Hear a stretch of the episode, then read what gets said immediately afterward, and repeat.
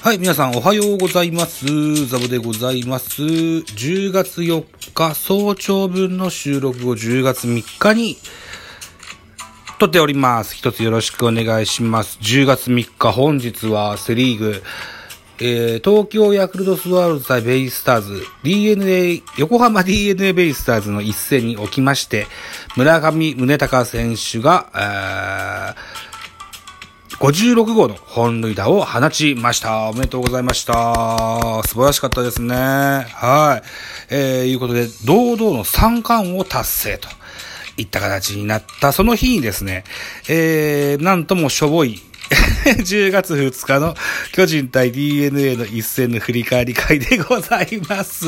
な 一つよろしくお願いします。10月2日日曜日14時、横浜スタジアムにおきまして DNA 対巨人の一戦の振り返り会です。えーっと、巨人5安打、ベイスターズが12安打、結果3対2。なんと巨人が勝利しましたよ。イェイ勝ち投手は菅野智之10勝目、10勝7敗。負け投手は浜口7敗目、8勝7敗。えー、大勢に37セーブがついております。1勝3敗37セーブとなりました。ホームランは出ませんでした。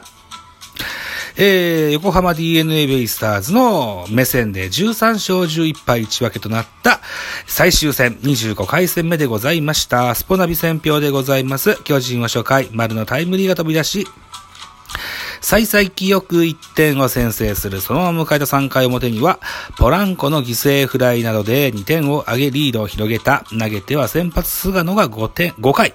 5回無失点で今季10勝目。敗れた DNA は打線が相手を上回る12安打を放つも2得点とつながりを書いたといった内容でございました。はい。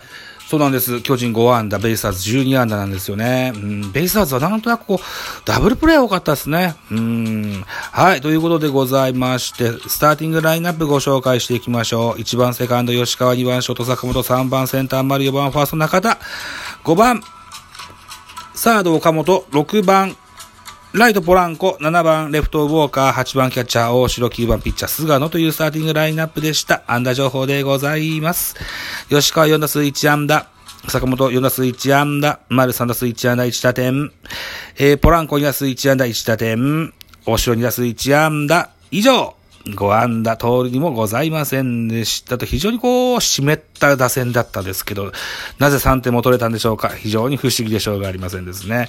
DNA のスターティングラインナップでございます。1番センター、桑原、2番ライト、楠本、3番レフト、佐野、4番セカンド、牧、5番サード、宮崎、6番ファースト、外、7番キャッチャー、戸柱、8番ショート、森、9番ピッチャーが、先発、浜口でございました。安打情報です。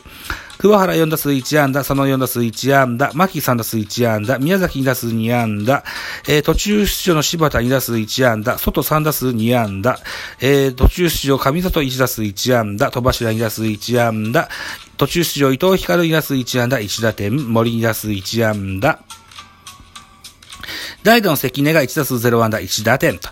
いった数字が残っております。さあ、系統でございますね。巨人からでございます。先発菅野5回投げました69球被安打7奪三振2フォアボール1無失点といったところで久しぶりの2桁勝利になりました。菅野智之でございました。2番手は山崎伊織。先発ローテの一角ですが、ペナント最終ゲームということで投げました。第2先発のような印象でしたね。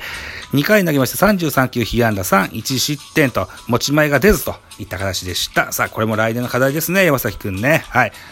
来年は、年間通じて、えー、ローテに入ってもらって2桁勝利を勝ってほしいものでございます。3番手デラロサ1回投げし10球、1打三振パーフェクト。さすがですね。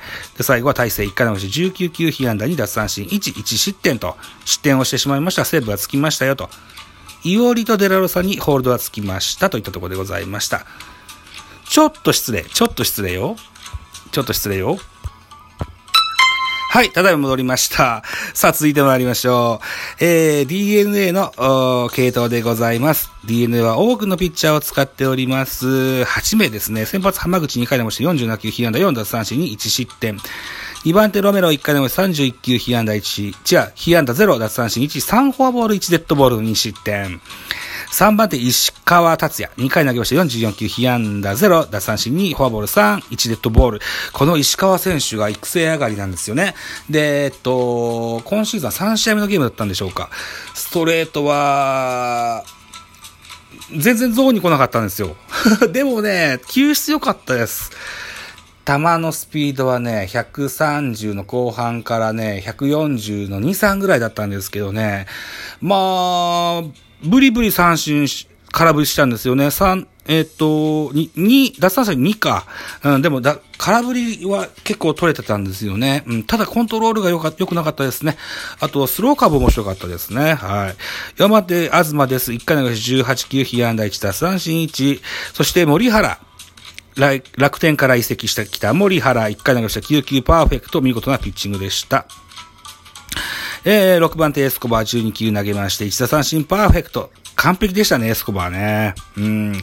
そして7、7番、8番手、8番手、違う、2、4、6、7番手、7番手が平田慎吾。3分の2投げました。9球パーフェクト。最後は安明。えー、っと、横浜スタジアムでの最終ゲーム。ラストの1人は、抑えの切り札、安崎選手が登場。えー、スタジアムは大盛り上がりでしたね。今、安崎ジャンプでしちゃいけないんですね。あの、代わりにタオルを上下にアップダウンをしてね、そのジャンプの代わりにパフォーマンスしてたお客様が印象的でした。3分の1にイニングス投げまして2球パーフェクトといった形でございましたという系統でしたね。では得点シーンの振り返りでございます。巨人です。1回表、ワンアウトランナー2塁から丸がライトへタイムリーヒット、巨人が先制1対0。えー、3回表です。これも巨人の攻撃中でございます。ワンアウト満塁から岡本和真が押し出しのデッドボールで2対0。そしてポランコ、ワンアウト満塁から、あ犠牲フライ3対0といたしました。えっとね、岡本和真がね、どこだっけななんていう新聞かどっかは忘れちゃったんですけど、広岡達郎にね、太りすぎって言われてたやつよ。そうか太りすぎかな下半身は確かにでかいです。うん。あの、太もも、腰回りは非常にがっしりしてますけど、そんな太って、え、るとは思わないけどな。まあ、広岡さんも広岡さんで、いいお年だしな。うんはい。まあいいですわ。はい。ということをふうに思っておりますわ、と。えー、っと、えっと、えっと、ベイスターズの反撃は7回裏でした。バッターは伊藤光、ノーアウトランナー2塁。で、ダイソーに上里が使われております。で、えー、伊藤光、レフトにタイムリーツーベースヒット1対3。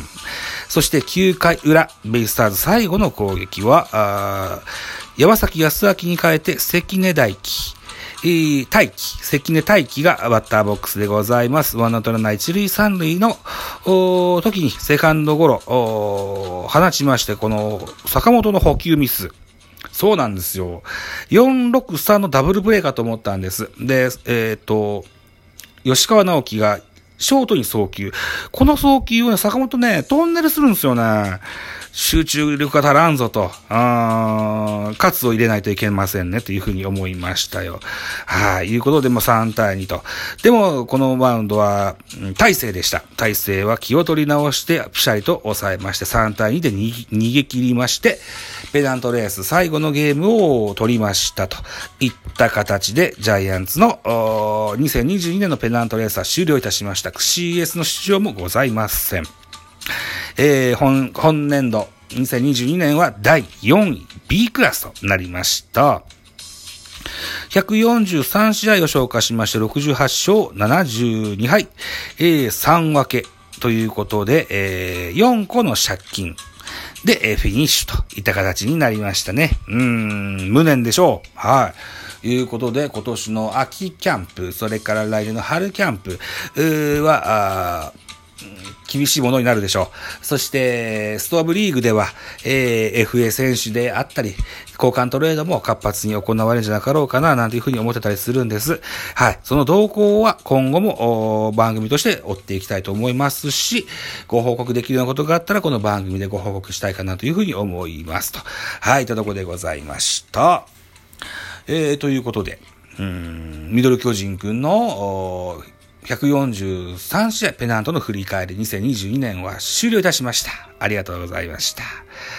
えーと、大体毎年はオフシーズンになると引退選手名鑑ですとか、えー、昨年は二石油次元なんてこともやりましたね。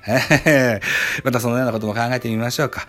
あとはフリートークの、うん、収録会とか、あと、先日自分のライブで、えー、伺ったね、えー、おすすめの YouTube の番組、全部で40個ぐらい教わりましたね。うん。これをまた1個ずつ見ながらですね、感想をつぶやいてみたりだとか、そんなようなこともしてみましょう。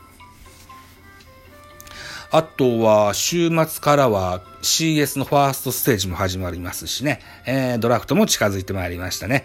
えー、8、10月の15日には、タイガースキャストのトークライブがあります。そして、10月20日はドラフト会議。巨人は何やら、高松商業の浅野に、票を、票というか入札するじゃなかろうかといったような、あ噂が誠しやかにスポーツ報知の一面に踊っていたのを覚えております。さあ、どうなることでしょうか。とりあえずジャイアンツは非常にドラフトのくじ引きが弱い。えー、現在ベイスターズに所属しております太田大使を対オリックスとの競合で引き当てて以来、くじ分がないといった形になっておりますが、さあ今年はどうでしょうか。はい。といったことに夢を馳せまして、10月4日の早朝分の収録を以上としたいかなというふうに思っております。はい。ということで、土日ゲスト、また連休が来ますね、皆さんね。で、火曜日のスタートでございます。ね。連休を目指して、えー、楽しくお仕事しましょうね。勉強しましょうね。といったところでございます。では皆さん、いってらっしゃいませ。ぜひ、交通に気をつけてください。といったところで、ミドル巨人くんでございました。